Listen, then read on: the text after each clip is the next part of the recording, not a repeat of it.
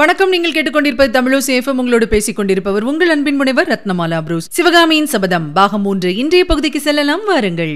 சிவகாமியின் சபதம் பாகம் மூன்று அத்தியாயம் பிக்ஷுவின் காதல் வாக்கு யுத்தம் மந்திரி மண்டலத்தாரின் ஒருமுகமான அபிப்பிராயத்தை முதன் மந்திரி சாரங்கதேவ பட்டர் கூறி முடித்ததும் மகேந்திர சக்கரவர்த்தி சபையோரை ஒரு தடவை சுற்றி வளைத்து பார்த்தார். மாமல்லரும் பரஞ்சோதியும் இருந்த இடத்தை மட்டும் நோக்காமல் அவருடைய கண்ணோட்டத்தை முடித்துவிட்டு சபையோர்களே உங்களுடைய அபிப்பிராயத்தை முன்கூட்டியே எதிர்பார்த்து என்று ஆரம்பித்தார். சிங்காசனத்தில் நிலைத்து உட்கார முடியாமல் தத்தளித்துக் கொண்டிருந்த மாமல்லர் அப்போது துள்ளி எழுந்து பல்லவேந்திரா சாதுக்களும் சமாதான பிரியர்களும் ராஜதந்திரிகளும் தீர்க்கதரிசிகளும் வீற்றிருக்கும் இந்த மகாசபையில் அடியேனும் ஒரு வார்த்தை சொல்லலாமா? என்று கேட்டார். அவருடைய ஒவ்வொரு வார்த்தையும் சீரலுடன் நெருப்பை கக்கிக் கொண்டு வரும் அக்னியாஸ்திரத்தைப் போல் அந்த சபையில் இருந்தவர்களின் செவியில் பாய்ந்தது. மாமல்லருடைய அக்னியாஸ்திரங்களை மகேந்திரர் வர்ணாஸ்திரத்தை பிரயோகித்து அடக்க முயன்றார். மாமல்லா இதென்ன இப்படி கேட்கிறாய்? பல்லவ சாம்ராஜ்யத்தின் சிம்மாசனத்துக்கு உரிமை பூண்ட குமார சக்கரவர்த்தி அல்லவாணி? சாம்ராஜ்யத்தின் மந்திராலோசனை சபையில் கலந்து கொள்ள உனக்கு இல்லாத பாத்தியதை வேறு யாருக்கு உண்டு? உன் மனத்தில் தோன்றுகிறது என்னவோ அதை தாராளமாக சொல். ஆனால் நான் உன்னுடைய தந்தை ஆகையாலும் இச்சபையில் உள்ளவர்களெல்லாம் வயதிலும் அனுபவத்திலும் முதிர்ந்த பெரியவர்களாதலாலும் எங்களையெல்லாம் அவமதித்து பேசும் உரிமையை நீ கோரமாட்டாய் என்று கருதுகிறேன். அப்போது சபையில் ஏற்பட்ட குறுநகைப்பின் ஒலி மாமல்லர் காதில் விழவும். அவர் தம் கண்களில் தீ எழுமாறு சபையை சுற்றி பார்த்துவிட்டு தந்தையை இடைமறித்து கூறினார். தந்தையே தங்களையாவது இங்குள்ள பெரியவர்களையாவது அவமதிக்கும் எண்ணம் எனக்கு கொஞ்சம் கூட இல்லை. பல்லவ குலத்தையும் பல்லவ ராஜ்யத்தையும் உலகம் என்றென்றைக்கும் அவமதிக்காமல் இருக்க வேண்டும் என்றுதான் கவலைப்படுகிறேன். வாழையடி வாழையாக தொண்டைமான் இளந்திரையின் காலத்திலிருந்து வந்த வீர பல்லவ குலத்தின் பெருமையை குறித்து தாங்கள் அடிக்கடி சொல்லி இருக்கிறீர்கள் பல்லவ குலத்தை சேர்ந்தவர்கள் யாராவது இதற்கு முன்னால் இவ்விதமெல்லாம் செய்ததுண்டா? போர்க்களத்தில் எதிரியின் படைகளுக்கு புறம் காட்டி பின்வாங்கி வந்ததுண்டா? பகைவர்களின் படையெடுப்புக்கு பயந்து கோட்டைக்குள்ளே ஒளிந்து கொண்டதுண்டா? கடைசியாக இப்போது பல்லவ நாட்டுக்குள் படையெடுத்து வர துணிந்த பாதகனுடன் சமாதானம் செய்து கொள்ளப் போவதாக சொல்லுகிறீர்கள். பல்லவேந்திரா கொஞ்சம் யோசித்துப் பாருங்கள். நாளைக்கு உலகிலெல்லாம் என்ன பேச்சு ஏற்படும்? வாதாபி சக்கரவர்த்தி படையெடுத்து வந்தபோது பல்லவ சக்கரவர்த்தி பயந்து கோட்டைக்குள் புகுந்து கொண்டார். கடைசியில் சரணாகதி அடைந்து சமாதானம் செய்து கொண்டார் என்று தானே உலகத்தார் சொல்லுவார்கள். புலிகேசி சமாதானத்தை வேண்டி தூது அனுப்பினான் என்று ஒருவரும் சொல்ல மாட்டார்கள். பாண்டியனும் சோழனும் சேரனும் களப்பாளனும் பல்லவர்களை பார்த்து நகையாடுவார்கள். புள்ளலூரில் புறங்காட்டி ஓடிய கங்க நாட்டான் மறுபடியும் துள்ளி எழுவான். உலகம் உள்ளவரைக்கும் பல்லவ குலத்துக்கு ஏற்பட்ட இந்த பழி மறையாது. இப்படி மாமல்லர் கேட்போரின் மான உணர்ச்சியை தூண்டும் வீரமுள்ள வார்த்தைகளை பேசிக்கொண்டு வந்தபோது சபையில் கலகலப்பு ஏற்பட்டது. மாமல்லருடைய வார்த்தைகளில் உண்மை இருக்கிறது என்பதை ஆமோதித்து ஒருவரோடொருவர் கசமுசவென்று பேசிக் கொண்டார்கள் இந்த நிலைமையை தமது கூறிய கழுகு கண்களின் ஓரப்பார்வையினால் தெரிந்து கொண்ட மகேந்திர சக்கரவர்த்தி மாமல்லருடைய பேச்சில் நடுவே குறுக்கிட்டார். மகனே உலகம் நீ நினைப்பது போல் அவ்வளவு பைத்தியக்கார உலகம் அல்ல மனிதர்கள் எல்லோரும் அவ்வளவு முட்டாள்களும் அல்ல. அப்படியே இருந்த போதிலும் அதற்காக நானும் மூடத்தனமான காரியத்தை செய்ய முடியாது. அவசியமில்லாத போது யுத்தம் நடத்த முடியாது. லட்சக்கணக்கான வீரர்களின் உயிரை வீண் வம்புக்காக பலி கொடுக்க முடியாது. காரணமில்லாமல் நாட்டின் பிரஜைகளை சொல்ல முடியாத கஷ்டங்களுக்கு உள்ளாக்க முடியாது. மாமல்லா இந்த பல்லவ சிம்மாசனத்தில் நான் ஏறிய பொழுது இந்த மணிமகுடம் என் தலையில் சூட்டப்பட்ட அன்று இச்செங்கோலை முதன் முதலாக என்னுடைய கரத்தில் ஏந்தியவுடனே இந்த நாட்டு மக்களின் உயிரையும் உடமையையும் பாதுகாப்பேன். அவர்களுக்கு கஷ்டம் எதுவும் வராமல் தடுப்பேன் என்று நாடறிய சபதம் செய்தேன். வெறும் வீம்புக்காகவோ உலகத்தில் மூடர்கள் ஏதேனும் சொல்லுவார்களே என்பதற்காகவோ அந்த சபதத்தை நான் கைவிட முடியாது என்று கம்பீரமான குரலில் தலை நிமிர்ந்து கூறினார். ஆனால் மாமல்லருடைய அம்பரா துணியில் இன்னும் சில பானங்கள் மிச்சமிருந்தன. தந்தையே இந்த பல்லவ நாட்டு பிரஜைகளை பற்றி தாங்கள் கவலைப்படுகிறீர்கள் என்றால் அந்த கவலை தங்களுக்கு வேண்டாம். தெய்வாதீனமான காரணத்தினால் ஏழு மாதத்துக்கு முன்னால் ஒரு சிறு கிராமத்தில் நான் மூன்று தினங்கள் வசிக்க நேர்ந்தது. அப்போது அந்த கிராமத்து ஜனங்கள் பேசிக்கொண்டதை இரு செவிகளாலும் கேட்டேன். இந்த பல்லவ ராஜ்யத்தின் பிரஜைகள் சுத்த வீரர்கள் என்றும் மானத்துக்காக உயிரையும் உடைமைகளையும் திறனமாக மதிக்கிறவர்கள் என்றும் அறிந்தேன். புள்ளலூர் சண்டையை பற்றியும் அதில் நாம் அடைந்த வெற்றியை குறித்தும் பல்லவ நாட்டு மக்கள் எப்பேற்பட்ட குதூகலம் அடைந்தார்கள் தெரியுமா? நாம் வீர சைன்யத்துடன் இந்த காஞ்சி கோட்டைக்குள் ஒளிந்து கொள்ளப் போகிறோம் என்ற வதந்தியை அவர்களால் நம்ப முடியவில்லை. பல்லவேந்திரா என் காதினால் கேட்ட வார்த்தையை சொல்லுகிறேன். மண்டபப்பட்டு கிராமத்து ஜனங்கள் என்ன பேசிக் கொண்டார்கள் தெரியுமா? மாமல்லனை போன்ற புத்திரனையும் பரஞ்சோதியை போன்ற தளபதியையும் படைத்த மகேந்திர சக்கரவர்த்தி புலிகேசிக்கு பயந்து எதற்காக கோட்டைக்குள் ஒளிந்து கொள்ளப் போகிறார்? ஒரு நாளும் அப்படி செய்ய மாட்டார் என்று பேசிக் கொண்டார்கள். புலிகேசி காஞ்சி கோட்டைக்கருகில் வந்ததும் பல்லவ சைன்யம் வாதாபி சைன்யத்துடன் வீரப்போர் புரியும் என்று நம் பிரஜைகள் எதிர்பார்த்தார்கள். அவர்களை நாம் அடியோடு ஏமாறும்படி செய்துவிட்டோம். இப்போதாவது அவர்களுடைய நம்பிக்கையை மெய்ப்படுத்த எனக்கு கட்டளையிடுங்கள். இந்த கோட்டைக்குள்ளே ஓர் லட்சம் பல்லவ வீரர்கள் எப்போது போர் வரும் என்று துடிதுடித்துக் கொண்டிருக்கிறார்கள்.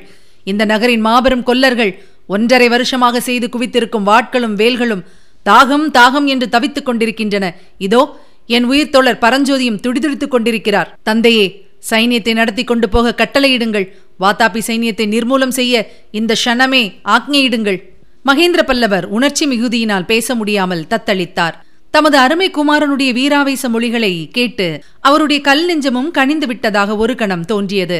எனினும் மறுகணமே அவர் பல்லை கடித்துக்கொண்டு முகத்தையும் கடுமையாக வைத்துக் கொண்டு சொன்னார். குழந்தாய் சுத்த வீரன் சொல்லக்கூடிய வார்த்தைகளை நீ பேசினாய். அதை குறித்து எனக்கு சந்தோஷம்தான். ஆனாலும் உன் யோசனையை நான் ஒப்புக்கொள்வதற்கில்லை. பல்லவ நாட்டு வீர குடிமக்களின் அபிப்பிராயத்தை பற்றி சொன்னாய். அதை பற்றியும் எனக்கு மகிழ்ச்சியே. ஆனால் பிரஜைகளின் அபிப்பிராயம் எப்போதும் சரியான அபிப்பிராயமாயிராது. முன் யோசனையின்றி உணர்ச்சி வேகத்தினால் பிரஜைகள் சொல்லும் பேச்சை கேட்டு அது காரணமாக இந்த நாட்டு மக்களுக்கும் அவர்களுடைய வருங்கால சந்ததிகளுக்கும் எல்லையற்ற கஷ்ட நஷ்டங்களை நான் உண்டாக்கப் போவதில்லை. இவ்விதம் மாமல்லரை பார்த்து சொன்னவர் சபையோரின் பக்கம் திரும்பி சபையோர்களே உங்களுடைய சம்மதத்தை எதிர்பார்த்து நான் வாதாபி சக்கரவர்த்திக்கு முன்னமே மறுமொழி அனுப்பிவிட்டேன். அவருடைய சமாதான தூதை ஏற்றுக்கொள்வதாகவும் அவரை காஞ்சி மாநகருக்குள் நமது விருந்தினராக வரவேற்க மகிழ்ச்சியுடன் ஒப்புக்கொள்வதாகவும் ஓலை எழுதி அனுப்பிவிட்டேன். அவ்விதம் நான் கொடுத்துவிட்ட வாக்கை இனி என்னால் மீற முடியாது. என்றார். மாமல்லர் அப்போது முன்னைவிட அதிக பரபரப்புடனே அப்பா இது என்ன? பல்லவ வம்சத்தின் கொடிய சத்துருவை நமது தலைநகரத்தில் வரவேற்பதா? புலிகேசிக்கு உபச்சாரமா? யுத்தத்தை நிறுத்தி சமாதானம் செய்து கொள்வதோடாவது நிறுத்திக் கொள்ளுங்கள். வாதாபி படை இந்த நாட்டை விட்டு ஒளியும் வரையில் நாம் கோட்டைக்குள்ளே வேணுமானாலும் ஒளிந்து கொண்டிருப்போம். ஆனால் வஞ்சக புலிகேசியுடன் நமக்கு சிநேகம் வேண்டாம். வைஜெயந்தி பட்டணத்துக்கு நெருப்பு வைத்த பெரும் பாதகன் இந்த புண்ணிய நகரத்துக்குள்ளே காலடி வைக்க வேண்டாம் என்று அலறினார். முடியாது மாமல்லா. பல்லவ குலத்தினர் ஒரு தடவை கொடுத்த வாக்கை மீறுவது வழக்கமில்லை. புலிகேசியை நான் வரவேற்றே ஆக வேண்டும் என்றார் மகேந்திரர். இதை கேட்ட மாமல்லர் இரண்டு அடி முன்னால் பாய்ந்து வந்தபோது சபையோர் ஒரு கணம் திடுக்கிட்டு போய்விட்டார்கள். தந்தையை தாக்குவதற்கே அவர் பாய்கிறாரோ என்று கூட சிலர் பயந்து போனார்கள். அவ்விதமான விபரீதம் ஒன்றும் நேரவில்லை. சக்கரவர்த்தியின் அருகில் வந்து கை கூப்பிக் கொண்டு தந்தையே வாதாபி சக்கரவர்த்தியை தாங்கள் வரவேற்றே ஆக வேண்டுமானால் எனக்கு ஒரு வரம் கொடுங்கள். புலிகேசியும் நானும் ஏக காலத்தில் இந்த நகருக்குள்ளே இருக்க முடியாது. புலிகேசி உள்ளே வரும்போது நான் வெளியே போய்விடுவதற்கு அனுமதி கொடுங்கள் என்றார் மாமல்லர். நானும் அப்படித்தான் யோசித்து வைத்திருக்கிறேன் குமாரா. வாத்தாபி சக்கரவர்த்தி வரும்போது உன்னை வெளியே அனுப்பி விடுவதாகத்தான் உத்தேசித்திருக்கிறேன். அதற்கு வேறொரு அவசியமும் ஏற்பட்டிருக்கிறது என்றார் சக்கரவர்த்தி. இச்சமயத்தில் தளபதி பரஞ்சோதி ஓரடி முன்னால் வந்து பிரபு எனக்கும் குமார சக்கரவர்த்தியுடன் வெளியேற அனுமதி தர வேண்டும் என்று கேட்க மகேந்திரர் கூறினார். ஆஹா அப்படியே. ராமன் போகும் இடத்துக்கு லக்ஷ்மணனும் போக வேண்டியது நியாயம்தானே? நீங்கள் இருவரும் நம் சைனியத்திலே சிறந்த முப்பதினாயிரம் வீரர்களை பொறுக்கிக் கொண்டு ஆயத்தமாகுங்கள். வடநாட்டு சளுக்க சைன்யம் படையெடுத்த சமயம் பார்த்து கோழைத்தனமாகவும் திருட்டுத்தனமாகவும் பல்லவ ராஜ்யத்துக்குள் பிரவேசித்த தென்பாண்டிய நாட்டானுக்கு அவசியம் ஒரு பாடம் கற்பிக்க வேண்டும். சீக்கிரமாகவே புறப்பட ஆயத்தமாகுங்கள். சக்கரவர்த்தியின் கடைசி மொழிகள் மாமல்லருடைய கோபத்தை தணித்து ஓரளவு உற்சாகத்தை அளித்ததோடு மந்திரி மண்டலத்தாரை ஒரே ஆச்சரிய கடலில் ஆழ்த்திவிட்டன. இனி கேட்கலாம் அடுத்த பகுதி. வரவேற்பு அன்றிரவு வெகு நேரத்துக்கு பிறகு அந்த புறத்தில் மகேந்திர பல்லவர் தம் பட்ட மகிழ்ச்சியை சந்தித்த போது புவன மகாதேவி தனது மனக்கவலையை தெரிவித்தாள்.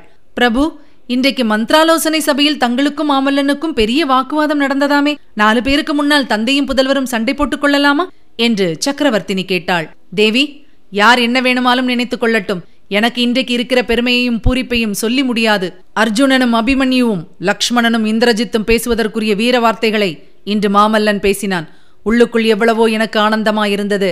ஆனாலும் என்னுடைய நோக்கத்தை நான் கைவிடுவதற்கில்லை. ஆகையால் என்னுடைய ஆனந்தத்தை வெளியே காட்டாமல் கடுமையாகவும் கண்டிப்பாகவும் பேச நேர்ந்தது என்றார் சக்கரவர்த்தி. உங்களுடைய நோக்கம்தான் என்ன?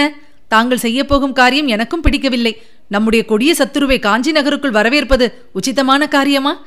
என்றாள் பல்லவ சக்கரவர்த்தினி. தேவி இது என்ன வார்த்தை? சத்ருவாக வந்தவரையும் மித்திரராக்கி திருப்பி அனுப்புவது பல்லவ வம்சத்துக்கு பெருமை அல்லவா என்னுடைய நோக்கம் என்னவென்று கேட்டாயே? சொல்கிறேன் கேள். என்னுடைய வாழ்நாளில் உலகத்தில் மீண்டும் சத்திய யுகம் பிறப்பதை காண வேண்டும் என்பதே எனது நோக்கம். இந்த புண்ணிய பாரத பூமியில் இன்றைய தினம் மூன்று பெரிய சாம்ராஜ்யங்கள் இருக்கின்றன. நர்மதைக்கு வடக்கே ஹர்ஷவர்தனர் நர்மதைக்கும் துங்கபத்ராவுக்கும் மத்தியில் புலிகேசி துங்கபத்திரைக்கு தெற்கே மகேந்திர பல்லவன்.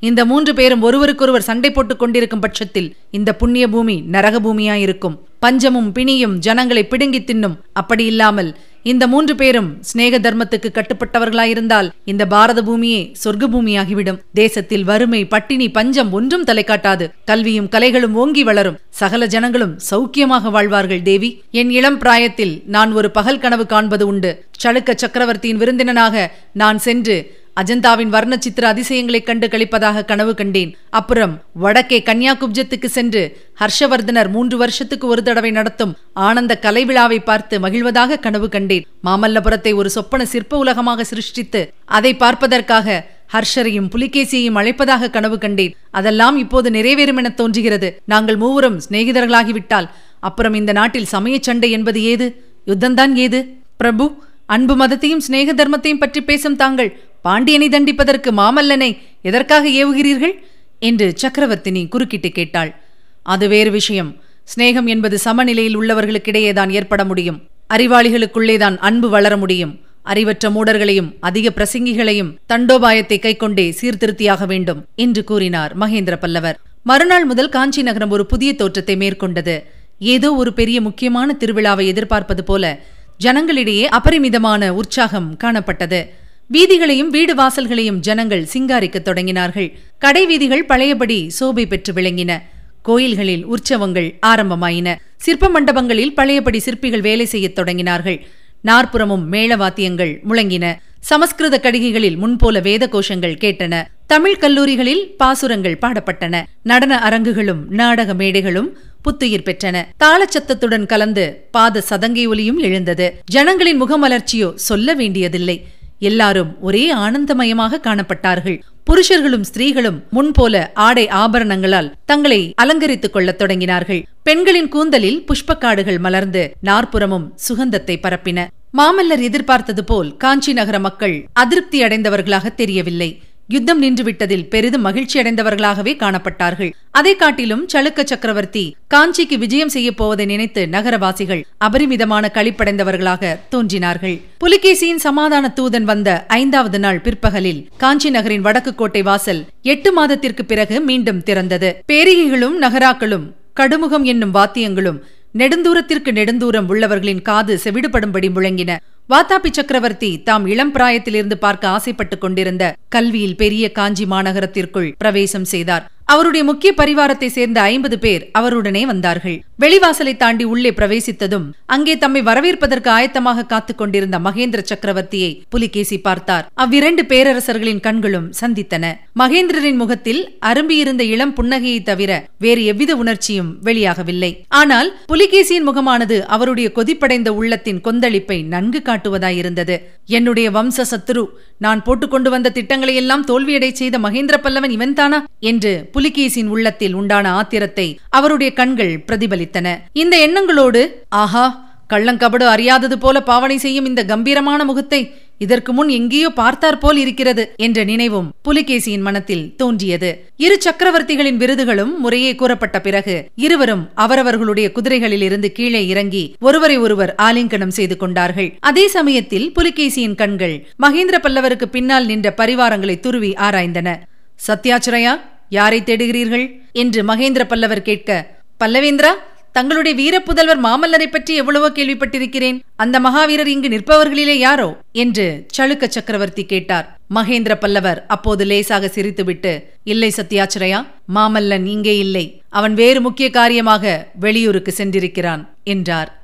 இதுவரை நீங்கள் கேட்டது சிவகாமியின் சபதம் பாகம் ஒன்று. வழங்கியவர் உங்கள் அன்பின் முனைவர் ரத்னமாலா புரூஸ். சிவகாமியின் சபதம் என்ற எமது இந்த ஒலிப்புத்தக முயற்சிக்கு நீங்கள் அளித்து வரும் அன்பிற்கும் ஆதரவுக்கும் மிக்க நன்றியை தெரிவித்துக் கொள்கிறோம். தொடர்ந்து கேளுங்கள் நண்பர்களிடமும் பகிருங்கள். மறவாமல் சப்ஸ்கிரைப் செய்ய சொல்லுங்கள். அவர்களும் தேன் தமிழ் சுவை பரகட்டும். மீண்டும் அடுத்த பகுதியில் சந்திக்கலாம். இணைந்திருங்கள் மகிழ்ந்திருங்கள்.